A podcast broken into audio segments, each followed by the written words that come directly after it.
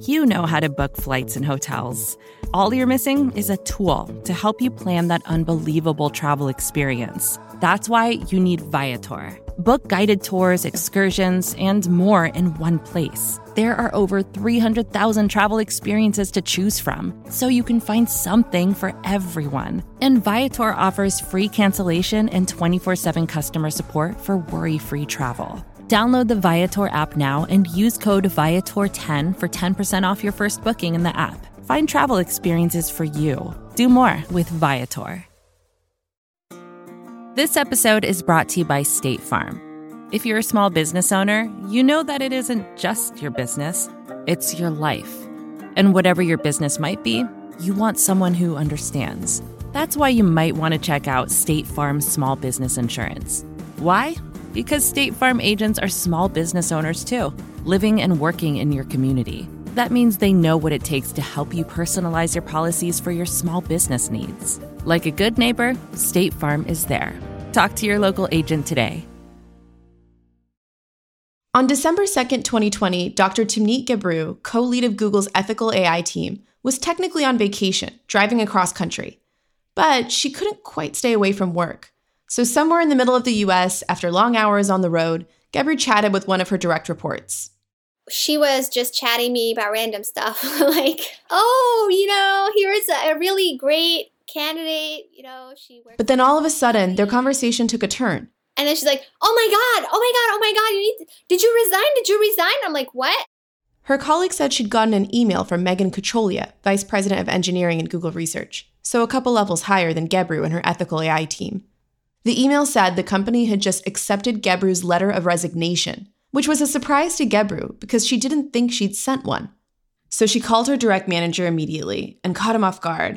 He's like, hey, how's it going? Sorry, like I was just, you know, hanging out with my kids, blah, blah, blah. I'm like, do you know that everybody's gotten an email saying I resigned and I got an email to my personal email and I've been cut off my corp and whatever?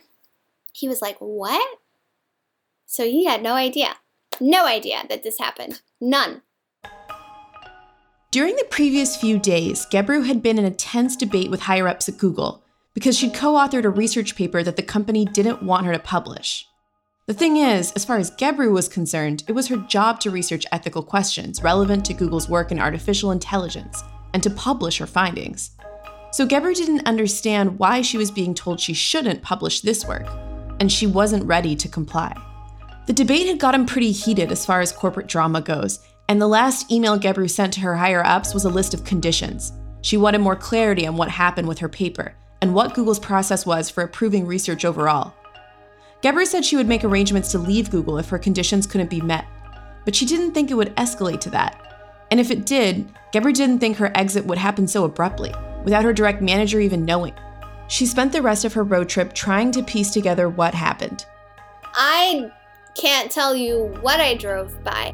But I'm on the phone in the car. I usually get nauseous. I can't I can't do that in the car. But this time somehow my body was just, you know, no sleep, whatever. We gotta just, I, I was just like um, thinking, you know, what are they gonna say?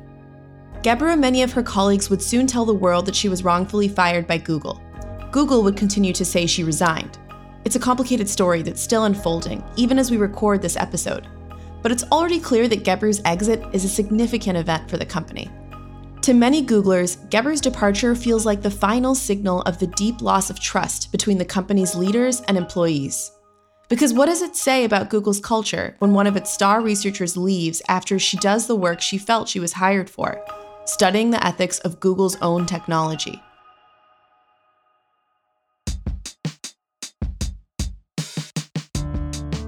This is Land of the Giants. I'm Shirin Ghaffary. And I'm Alex Kantrowitz. Last week, we told you the story of an important turning point in Google's unique culture of debate. The controversy around Google's contract with the Department of Defense ushered in a new era for the company, in which some of its biggest adversaries would be its own employees. This is part two of that story, The Aftermath, where we explore how trust inside Google has continued to erode over the last couple years and what that means for the future of the company. And for us, it's users. Because at a certain point, when enough people who work inside Google don't even trust each other, can we? Time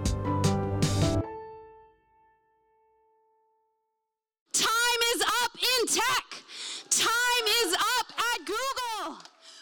In November twenty eighteen, I drove to Mountain View for an event I never thought I'd cover. Thousands of Google employees walking off their jobs in protest. If you want to see our demands in detail, I invite you to go to Go. The catalyst for this walkout was a bombshell New York Times story from October twenty eighteen. It exposed that for years, Google seemed to protect several former executives accused of sexual harassment, including Andy Rubin, the creator of Android, who faced serious allegations of sexual misconduct. According to the New York Times, Google's own internal investigation found those allegations credible. Rubin resigned in twenty fourteen. As part of his exit package, the company paid him nearly ninety million dollars. Harassment was not only not punished, it was, you know, in the case of Andy Rubin, it was like rewarded. Meredith Whittaker was one of the walkout's seven key organizers, and a lot of Googlers shared her reaction to the Rubin news. As far as they could tell, Rubin walked away with a fortune and his reputation intact. When Page announced Rubin's departure, he didn't say anything about sexual misconduct. He wrote, quote, "I want to wish Andy all the best with what's next." twenty thousand employees across Google offices around the world participated in the walkout. This was historic. It is incredibly rare for people working in tech to participate in a protest against their employer, because we all think of tech as one of the best industries to work in, with competitive salaries and luxury perks.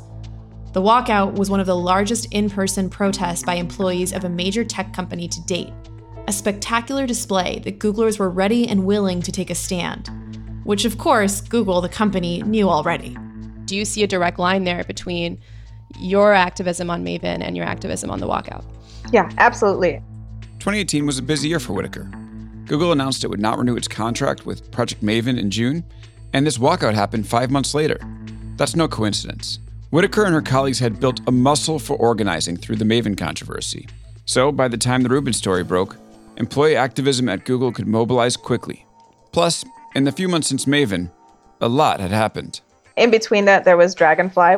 That was a project to bring censored Google search to China, which Google tried to keep secret from the majority of its employees. The company would eventually terminate Dragonfly. But at the time of the walkout, it was yet another frustration for many Googlers. From their perspective, Google had been keeping secret after secret. The Rubin story was just the latest. It was a, a nexus, right? That after sort of a, a punishing string of unforced errors and just like appalling unethical decisions, that story broke. For a lot of Googlers, the walkout was about much more than Rubin. It was also about diversity at the company. According to Google's diversity report in twenty eighteen, only two point five percent of its workforce identified as Black, three point six percent Latinx, and zero point three percent Native American. Organizers of the walkout made several core demands, including better pay transparency and putting a rank-and-file employee on the company's board of directors. But Google ended up giving in to only one, an end to forced arbitration, which meant employees could now take Google to court over issues like sexual harassment. For the organizers, there was much more work to do. And they shared a perception that the company was going to stay tolerant of that work, to some degree. Google was still much more open and receptive to dissent than any other major tech company. And people like Lawrence Berland would keep testing its limits. I got invited to a lunch uh, of people that had been meeting since the walkout in San Francisco. Berland was a longtime Google engineer. He joined the company in two thousand five. And except for a few years he took off, Google had been Berland's entire professional life. But it wasn't until after the walkout that he became an activist there. There was this increasingly growing community of uh, people organizing inside the company uh, on a pretty wide range of issues that all kind of had as their unifying theme, like, you know, workers having a say and kind of the loss of the culture that I think a lot of us for a while maybe thought made this kind of thing unnecessary. Berland joined Google when its open culture was going strong, but Google felt like a radically different place to him by the summer of twenty nineteen. In July, a little more than six months after the walkout, Meredith Whittaker left the company. In a Medium post announcing her departure, she wrote, quote, "The reasons I'm leaving aren't a mystery. I'm committed to the A I Now Institute, to my A I ethics work, and to organizing for an accountable tech industry. And it's clear Google isn't a place where I can continue this work." Whittaker was the fourth leader of the walkout to leave. So a new core group of internal activists took up the helm of organizing at the company, including Berland. But by Thanksgiving of twenty nineteen, he would be fired from Google, along with a few others. And in the process, Google's open culture would sink deeper into existential crisis. I would say the story of that crisis starts in August twenty nineteen, when a small group of Googlers published an open letter to the company about how it should approach business with a controversial government agency. Berland immediately signed this letter in support, so we asked him to read some for us. It has recently come to light that C B P is gearing up to request bids on a massive cloud computing contract. C B P as in the U S Customs and Border Protection Agency. It's time to stand together again and state clearly that we will not work on any such contract. We demand that Google publicly commit not to support C B P, ICE, or O R R with any infrastructure, funding, or engineering resources, directly or indirectly. So this petition is referencing a potential cloud contract with C B P, which means, actually, this was pretty reminiscent of Project Maven, since that was also a controversial cloud computing contract Google had with a government agency. Remember, this is in the context of an international outcry over Trump's hardline immigration policies, like the escalation of family separations and child detention, and ICE and C B P were executing those policies.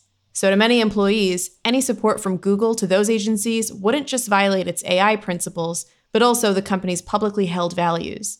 In January of twenty seventeen, thousands of Googlers, including our executives, joined together to protest the Trump administration's Muslim ban. This was the right thing to do, and we are proud to work at a place that reflects these values. This is in reference to a couple things. One, Sergey Brin had showed up at San Francisco airport to protest Trump's travel ban in January twenty seventeen, which was big news. It's not often that an otherwise private tech executive shows up to a public protest. And just a couple days after Sergey's protest, Googlers held their own at its Mountain View headquarters, where C E O Sundar Pichai gave a speech criticizing the executive order. I've spoken up strongly. Uh, Sergey uh, participated in the protest. Uh, look, I, uh, anyway, I, t- I think it's really important. We spent, you know, I see many of uh, leads from uh, from Google here today. We spent uh, two hours this morning talking about all of this. Uh, but mainly, I think today is about from hearing from other voices. We have spoken up, but I, it's great to hear the stories. And so hopefully there'll be more. And uh, the fight will continue. So, the fight will continue. That's a pretty strong political statement. Yeah, so this petition, two years later, was essentially saying, look, Google, here's a moment to be consistent with the values that the leadership seemed to stand for back in twenty seventeen. Just say you're not even going to think of applying for a contract with C B P and ICE. Over thirteen hundred employees signed the letter. But then, on August twenty-second, just days later, Business Insider reported that Google had actually given C B P a free test drive of a Google Cloud product. So Google was open to working with the agency. And it was suddenly much less clear whether the company reflected the values that brought Sergey to S F O two years before. And then another story about Google broke. On October third, a Politico newsletter revealed that Google had made an important hire. Everybody found out that the company had hired this guy, Miles Taylor, who was the chief of staff at D H S to Kirstjen Nielsen, which meant Taylor had leadership roles at the Department of Homeland Security during the period of intensified child separation at the border and the travel ban. So a lot of Googlers were confused and upset to find out the company had quietly hired him as its head of national security policy engagement. And when the Googlers started questioning his hire, something else happened. The company started deleting people's questions, meme posts, and so on if they talked about Miles Taylor uh, by name. Internal posts across the company's various communication channels. And that really pissed me off. They were literally saying, you can't talk about this. Something you have to know here. Google had recently revised its internal community guidelines to discourage political debate. This was coming after the company had been dealing with increasingly polarized discussions among its conservative and liberal employees on a host of issues connected to the Trump administration. The revised guidelines said, quote, while sharing information and ideas with colleagues helps build community, disrupting the workday to have a raging debate over politics or the latest news story does not. The new policy bans statements that, quote, insult, demean, or humiliate individuals, including coworkers and public figures. This was a significant change for Google's famously open culture, and it was a limiting one. When I asked Google about it at the time, Google's comms team defended it by saying the no political discussion rule would actually protect its workforce. Think about how toxic political debate makes any social media platform. Well, Google built its own internal social media with Google plus, MemeGen, listservs. The new policy could be read as Google's effort to save those conversations from going off the rails. But the controversy around Miles Taylor made this guideline really difficult for employees to follow and for Google to enforce, because Taylor's hire was a work issue that was fundamentally political. And so a group of us got together to start like posting stuff specifically designed to see what they were willing to take down. Berland said he started uploading memes about Taylor to MemeGen to test the limits of what Google would moderate. They had been complaining to me that like you can't single out an individual employee, you know, for their for their past work. And I was like, well, no, this is like a high-level government figure. So I posted another one that just said, Miles Taylor is a Googler. Can I even say that? And that got deleted too for singling him out.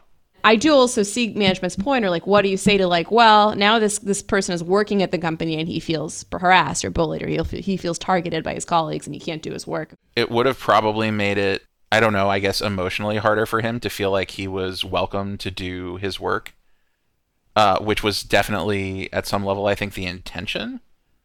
Um, but really, this wasn't about him. You know, this was about management's decision to hire him. And I have to ask where the line is. Even if the debate was just about defining policies for singling out employees, it was proving to be charged territory. And then, in late October twenty nineteen, BuzzFeed News reported that Google deleted an employee question about Miles Taylor's hire ahead of a T G I F all-staff meeting. Back then, Google used an internal system for employees to submit and upvote questions ahead of the meeting. And this was like the the first, the top or second most rated question for that T G I F, and would have would have been asked if they hadn't deleted it.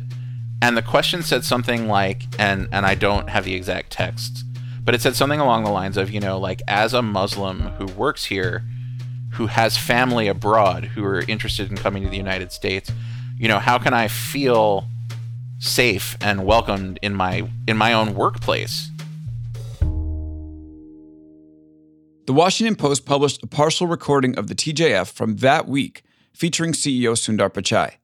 Uh, to the question about uh, uh, your trust, I think it's one of the most foundational things for the company. I take it seriously, listen to the feedback, uh, try to understand when I feel uh, there's something which caused uh, uh, breaking of trust, and see what we can do to improve. Uh, it's definitely gotten harder to do this at the scale we are doing and the number of people we are adding every year. Pichai was pretty frank about the crisis the company's culture was facing. I think we are genuinely uh, struggling with some issues, transparency at scale, how to do it, especially at a time when everything we do is, doesn't stay within the walls. We know we now know it empirically. We have leaks on uh, difficult uh, issues. Uh, Googlers also don't always agree on what's right and wrong, right?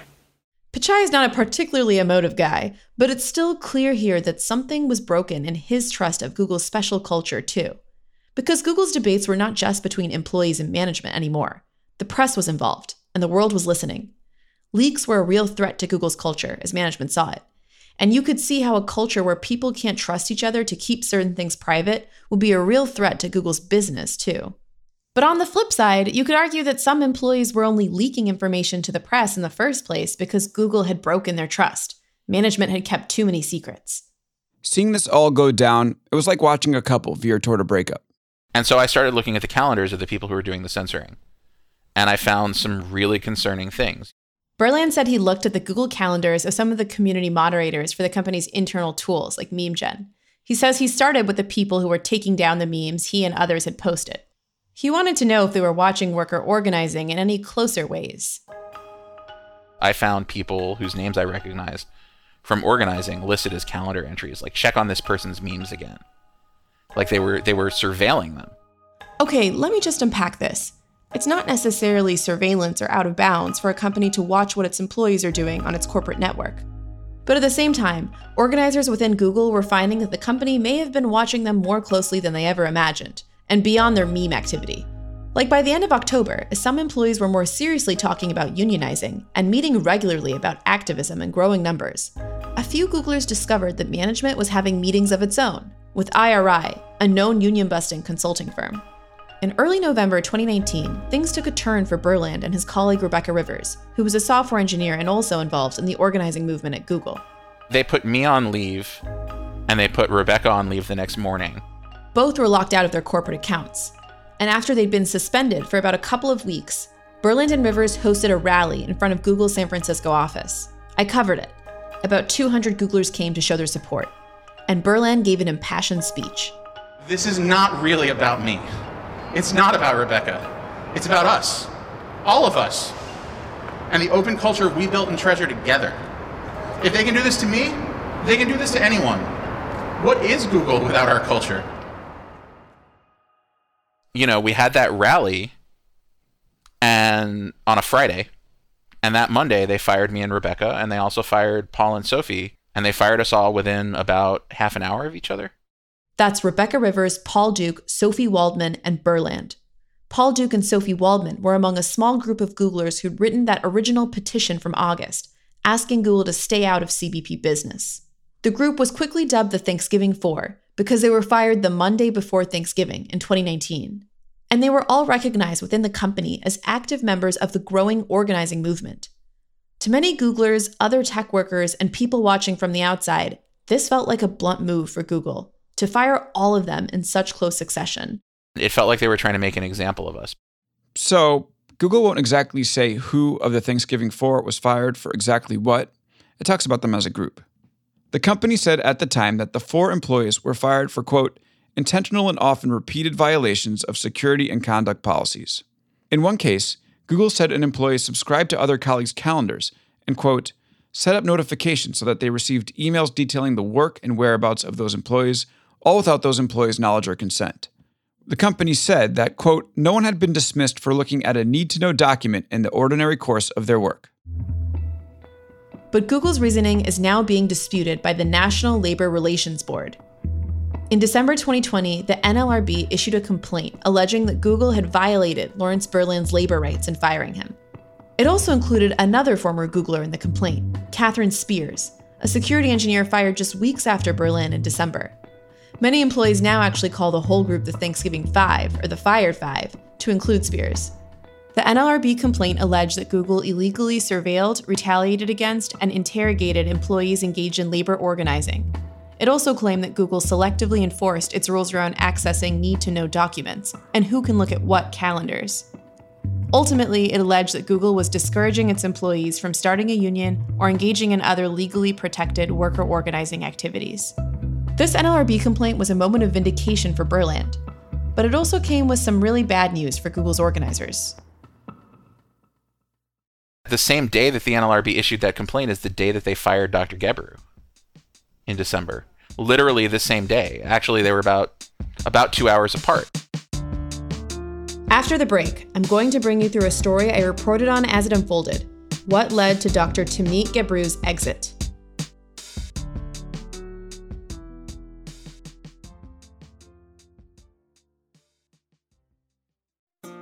This episode is brought to you by State Farm. You've heard it before. Like a good neighbor, State Farm is there. But it's more than just a tagline, because State Farm agents are small business owners themselves who live and work in your community. And if you're in the market for small business insurance, who better to work with than an agent who understands what it takes? State Farm agents can help you create a personalized insurance plan that fits your small business needs and budget. Talk to your local State Farm agent today about small business insurance. Like a good neighbor, State Farm is there. Hey, this is Scott Galloway, author, professor, entrepreneur, and most importantly, host of the Prop G podcast. We got a special series running on right now called The Future of Work, where I answer all your questions on, surprise, the future of work. Questions including, what are we missing when we work remotely? Or how do we handle work-life balance when a major opportunity comes knocking? From the provocative to the technical, we're offering insights you won't want to miss. So tune in to The Future of Work, a Prop G Pod special sponsored by Canva. You can find it on the Prop G Pod wherever you get your podcasts.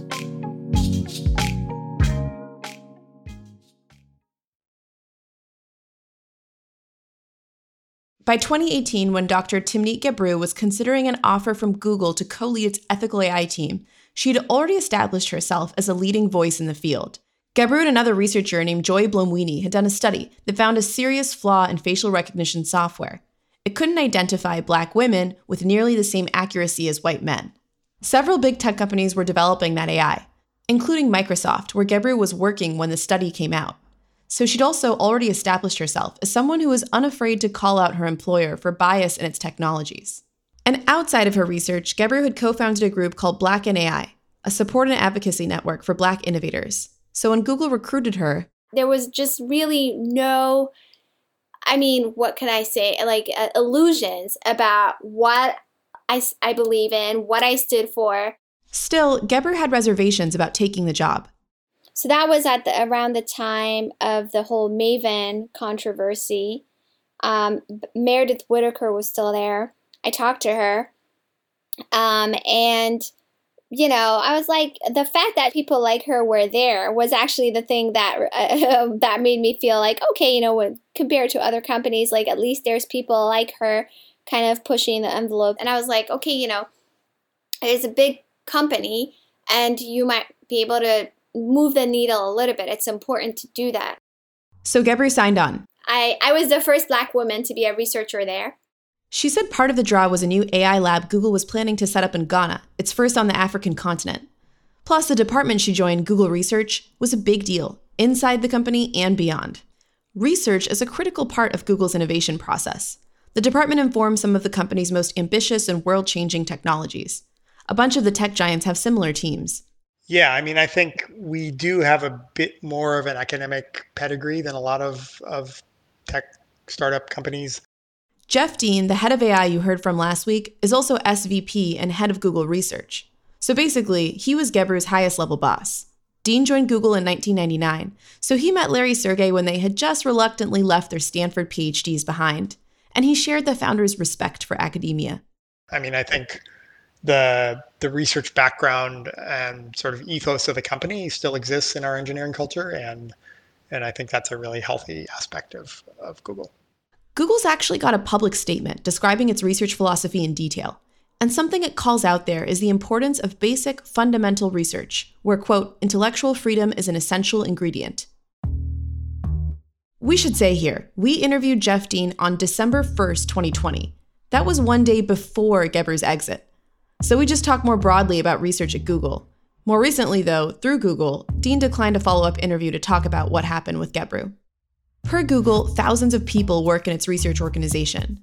During our interview with Dean, he talked about how the research team's work has fed into the development of autonomous driving, which you all know about, and other fields like healthcare.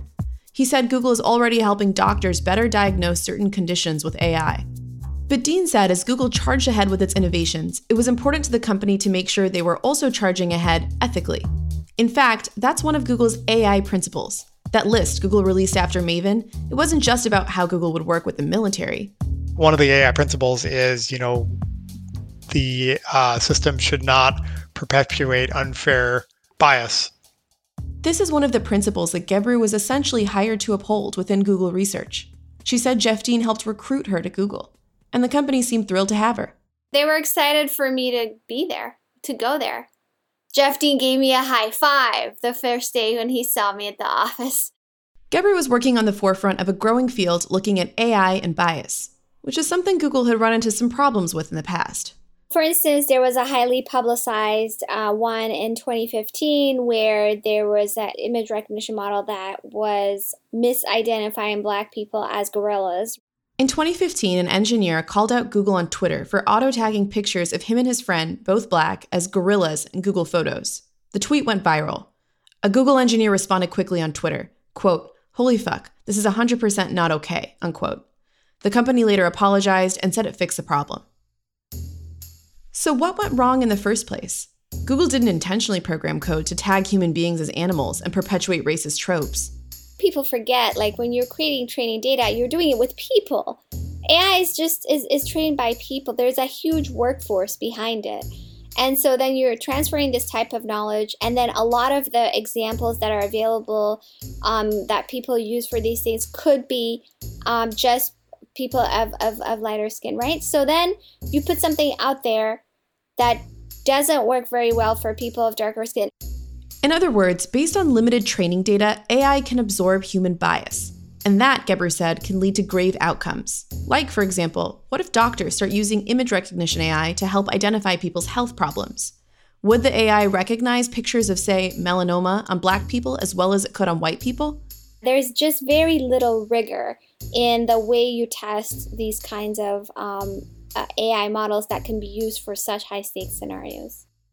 So Gebru set out to build that rigor the way she'd been trained, through systematic research. Outside of Google, Gebru was one of the most highly regarded A I ethics researchers. But she said it was different inside the company.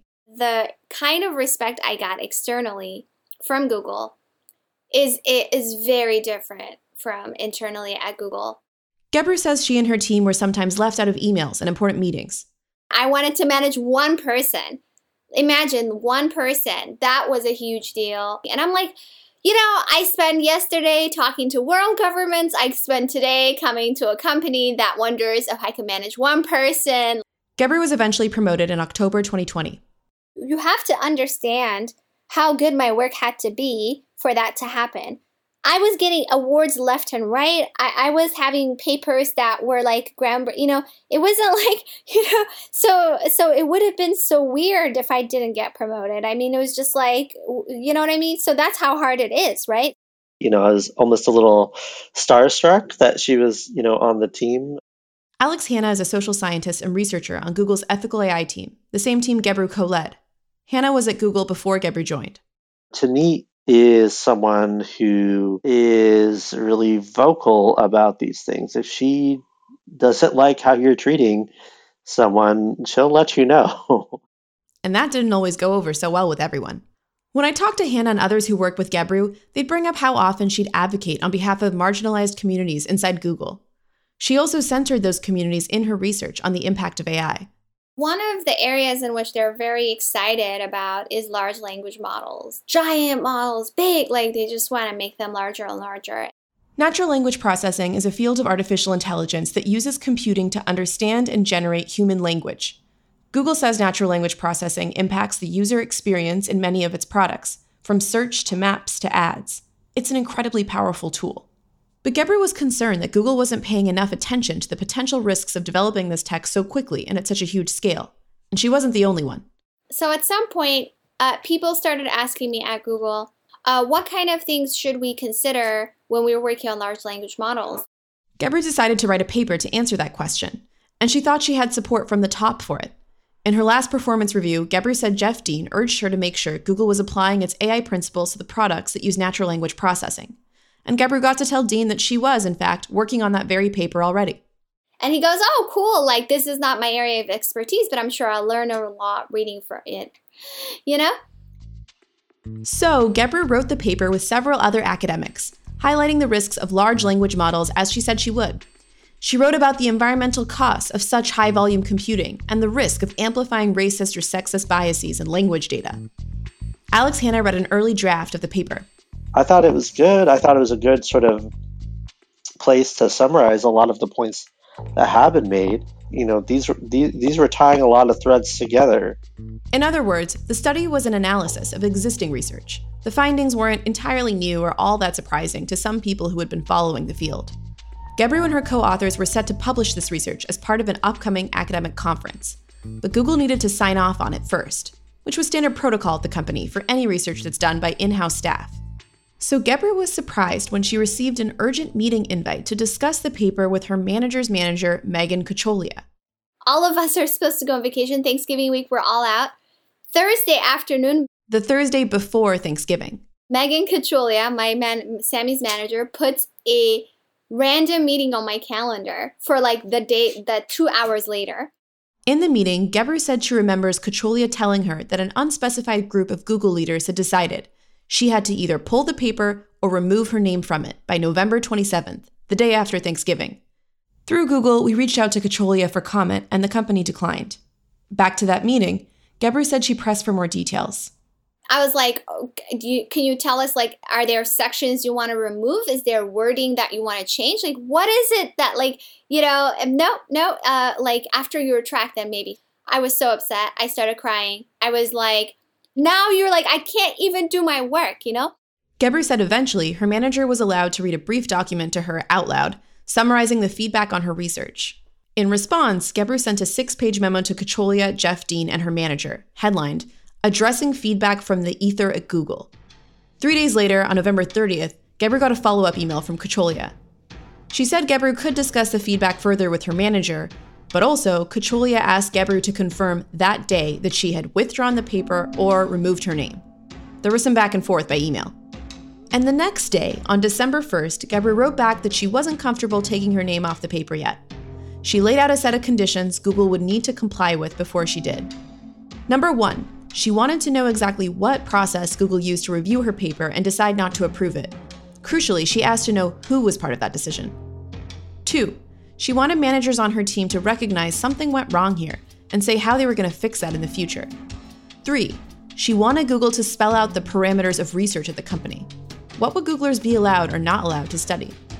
If you meet these conditions, I'm happy to retract my name off of this paper. If not, I'm not gonna, I'm gonna publish it. And you know, I, we can, you know, it would be without a Google affiliation, and we can figure out like a last date that would least destabilize the team. And I'd work with my manager, Sammy, to do that. So she'd planned to leave the company if her conditions couldn't be met. And Google decided it couldn't. In particular, a sticking point for Google was the company didn't want to reveal who had objections to Gebru's work. When I asked a spokesperson for Google if it was standard for people reviewing research at the company to remain anonymous, they said there is currently no policy on this and that it's working on making one.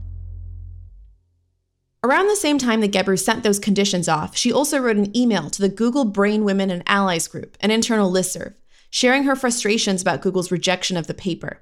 More broadly, she criticized the slow pace of Google's efforts to hire more women and Black researchers. She said writing internal documents and hosting discussions about the state of diversity at the company wasn't really making a difference. Google's numbers weren't getting much better.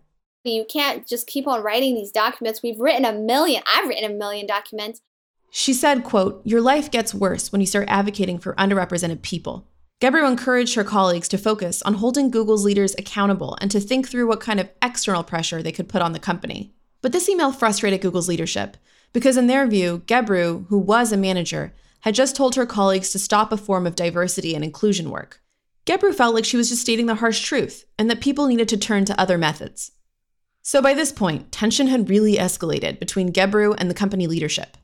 But this is Google. People ask tough questions and push executives all the time. So Gebru still felt like there was a way for her to stay, or at least leave someone amicably. Alex Hanna remembers the time, around ten thirty p.m. Eastern on December second, when she saw the email saying Gebru had elected to resign. My initial thought was, well, that I'm sad to see this, but like, you know, that she's within her right. And but then I texted her and I said, oh, I hear you resigned. And she said, I didn't resign. There's just like no argument here because we know how resignations work. This is not how a resignation works. Come on, like your manager would know, your, you know, direct reports would know, like you just don't do that to people. Many of Gebru's colleagues agreed, and they were aghast at the abruptness of it all. Did Google have any idea the kind of reaction it was about to unleash? The thing that comes to mind that someone said to me is that this is like an own goal for Google. As in, you know, when you accidentally score the other team a point by kicking the ball into your own team's net. It's just, you know, complete thing that is working, going to work against them. Because as Google was well aware, Gebru voiced her opinions. I... don't know how to describe how I felt. I don't remember. I was just in the, you know, I just felt I had to act. So she tweeted. I was fired by Jeff Dean for my email to Brain Women and Allies. My Corp account has been cut off, so I've been immediately fired. Right after her departure, Gebru's tweet went viral in tech circles and beyond. Last I checked, it was retweeted more than two thousand four hundred times. The day after Gebru heard the news from Google, a group of academics and A I published a petition in her support. The petition called Google's treatment of Gebru, quote, unprecedented research censorship and, quote, an act of retaliation. As of March seventeenth, over twenty-six hundred Googlers have signed it, along with more than forty-three hundred academic, industry, and civil society supporters. A hashtag started trending, I stand with Timnit. There were people who were literally spending so much time trying to help me that I never met before, and they were like organizing on my behalf. Jeff Dean sent a note to staff the day after Gebru's departure, which he later shared publicly, saying that there had been speculation and misunderstanding on social media about the situation. He wrote that Gebru's paper was submitted late through Google's review process, and that ultimately, a, quote, cross-functional team at Google determined it didn't meet the company's bar for publication because it allegedly ignored too much relevant research. I don't think I have ever written a paper with more references than this one. I mean, it, have, it has like one hundred sixty references or something like that, right? So it ignored too much relevant research. Are you kidding me?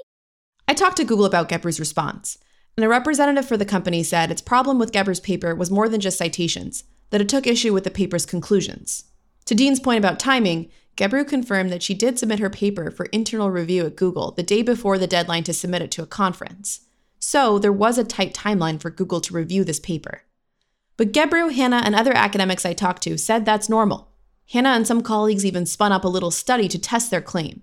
Hanna says they logged the submission data for around one hundred forty Google Research papers. We said just under half the papers submitted to public proof are done so a, with a day or less notice to approvers. Google acknowledged that it's common for its researchers to submit their papers late and still get approval, but that in those cases, the research wasn't as sensitive and far-reaching, in Google's view. For many of Gebru's supporters, Google's defense seemed like a flimsy argument. But the paper is not the issue. I mean, the issue is Timnit. The issue is having someone who is vocal, who is a vocal Black woman, who does immense amounts of advocacy. Google disputed that Gebru was squeezed out for being vocal about the company's diversity issues. But with the way it handled Gebru's exit, I mean, if people outside Google hadn't heard her scathing critiques of Google's culture before all this, they sure have now. A week after Gebru's departure, Sundar Pichai sent an internal memo to staff where he pledged to investigate what happened around her exit. Here he said in the memo, "We need to accept responsibility for the fact that a prominent Black female leader with immense talent left Google unhappily. I've heard the reaction to Doctor Gebru's departure loud and clear. It seeded doubts and led some in our community to question their place at Google. I want to say how sorry I am for that, and I accept the responsibility of working to restore your trust." I'm not exactly sure what he's doing to restore the trust, so I don't understand. And Meg, my colleague's um, corp access has been cut off for a while now. She has still doesn't have it back. And um, I just don't understand what, what they're doing. It's just like they're doubling down. What Gebru's mentioning here is something that happened to Meg Mitchell, the founder of the Ethical A I team. Mitchell publicly criticized Google for what happened to Gebru and was doing her own research about the incident, according to the New York Times. Soon after, she lost access to her corporate account. Mitchell was locked out of her account for weeks, until February nineteenth this year, when she was fired. I got back on the phone with Alex Hanna right after the news broke. Yeah, I mean, it was a gut punch. For me, I mean, I had two bosses that were fired within three months of each other. Google wouldn't actually even have or be seen as a respected leader in this space if it weren't for these two people. When I asked a Google spokesperson about why Meg Mitchell was fired, they wrote for, quote, multiple violations of our code of conduct as well as of our security policies, which included the exfiltration of confidential business-sensitive documents and private data of other employees. We asked Mitchell for comment. She sent a statement that read, in part, that she's, quote, scared to respond directly to what Google is saying because, quote, I don't want them to keep escalating, and that she is not sure what the company is referring to about her allegedly violating its code of conduct.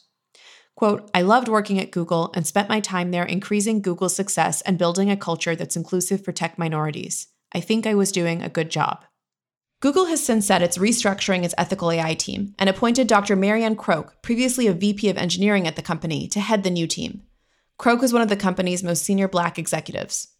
And in the wake of the outcry over Gebru's departure, in late February, Google made some other internal changes, like tying executive pay partly to reaching diversity goals, enacting new procedures around potentially sensitive employee exits, and increasing staff to help with employee retention.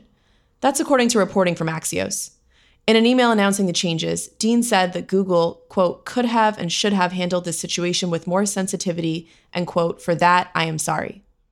But Hanna said after all the turmoil the team has been through, it's hard to see a future for our team. It's hard to see a future for myself.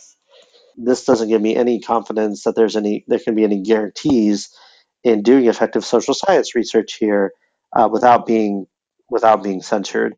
Google sent me a statement. It said it has hundreds of people working on responsible A I and has published over two hundred publications on topics like reducing gendered correlations in pre-trained natural language models.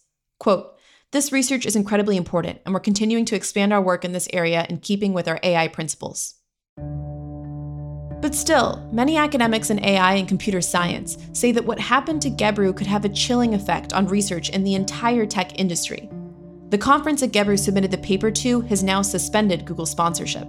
And Gebru's exit has made researchers question if there's a place for truly independent academic work at any of the tech giants. Not just Google, but companies like Microsoft, Facebook, Twitter, or Apple.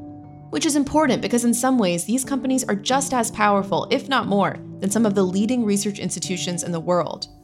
If you're someone who wants to understand the technology shaping all of our lives, you need access to what's under the hood at a place like Google. And it's not only academics who are worried.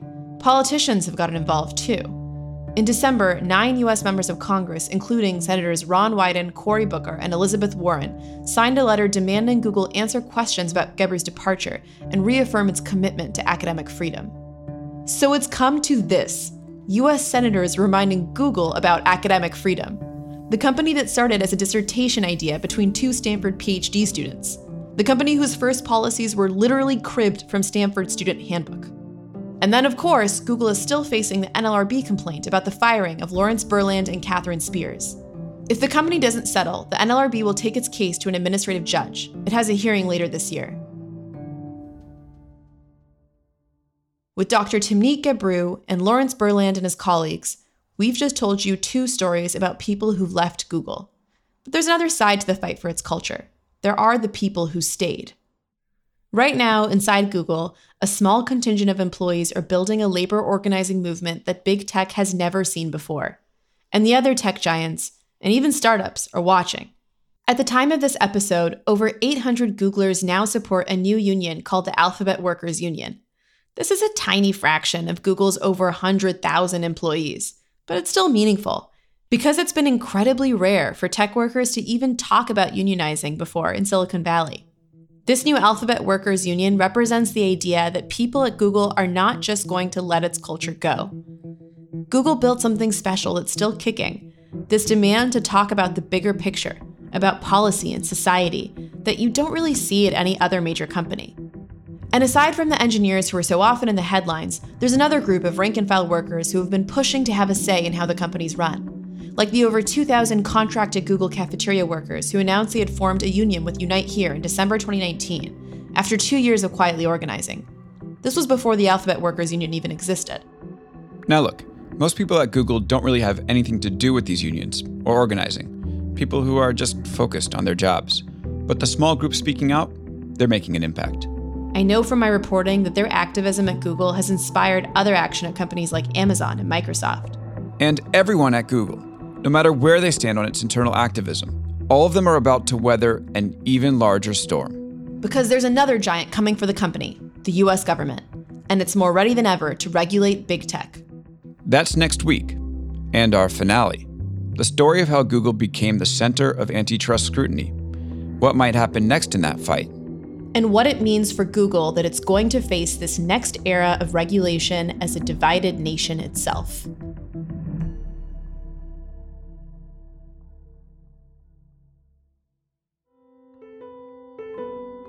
Footage of the walkout and Berland and Rivers rally is courtesy of Bruce Hanna.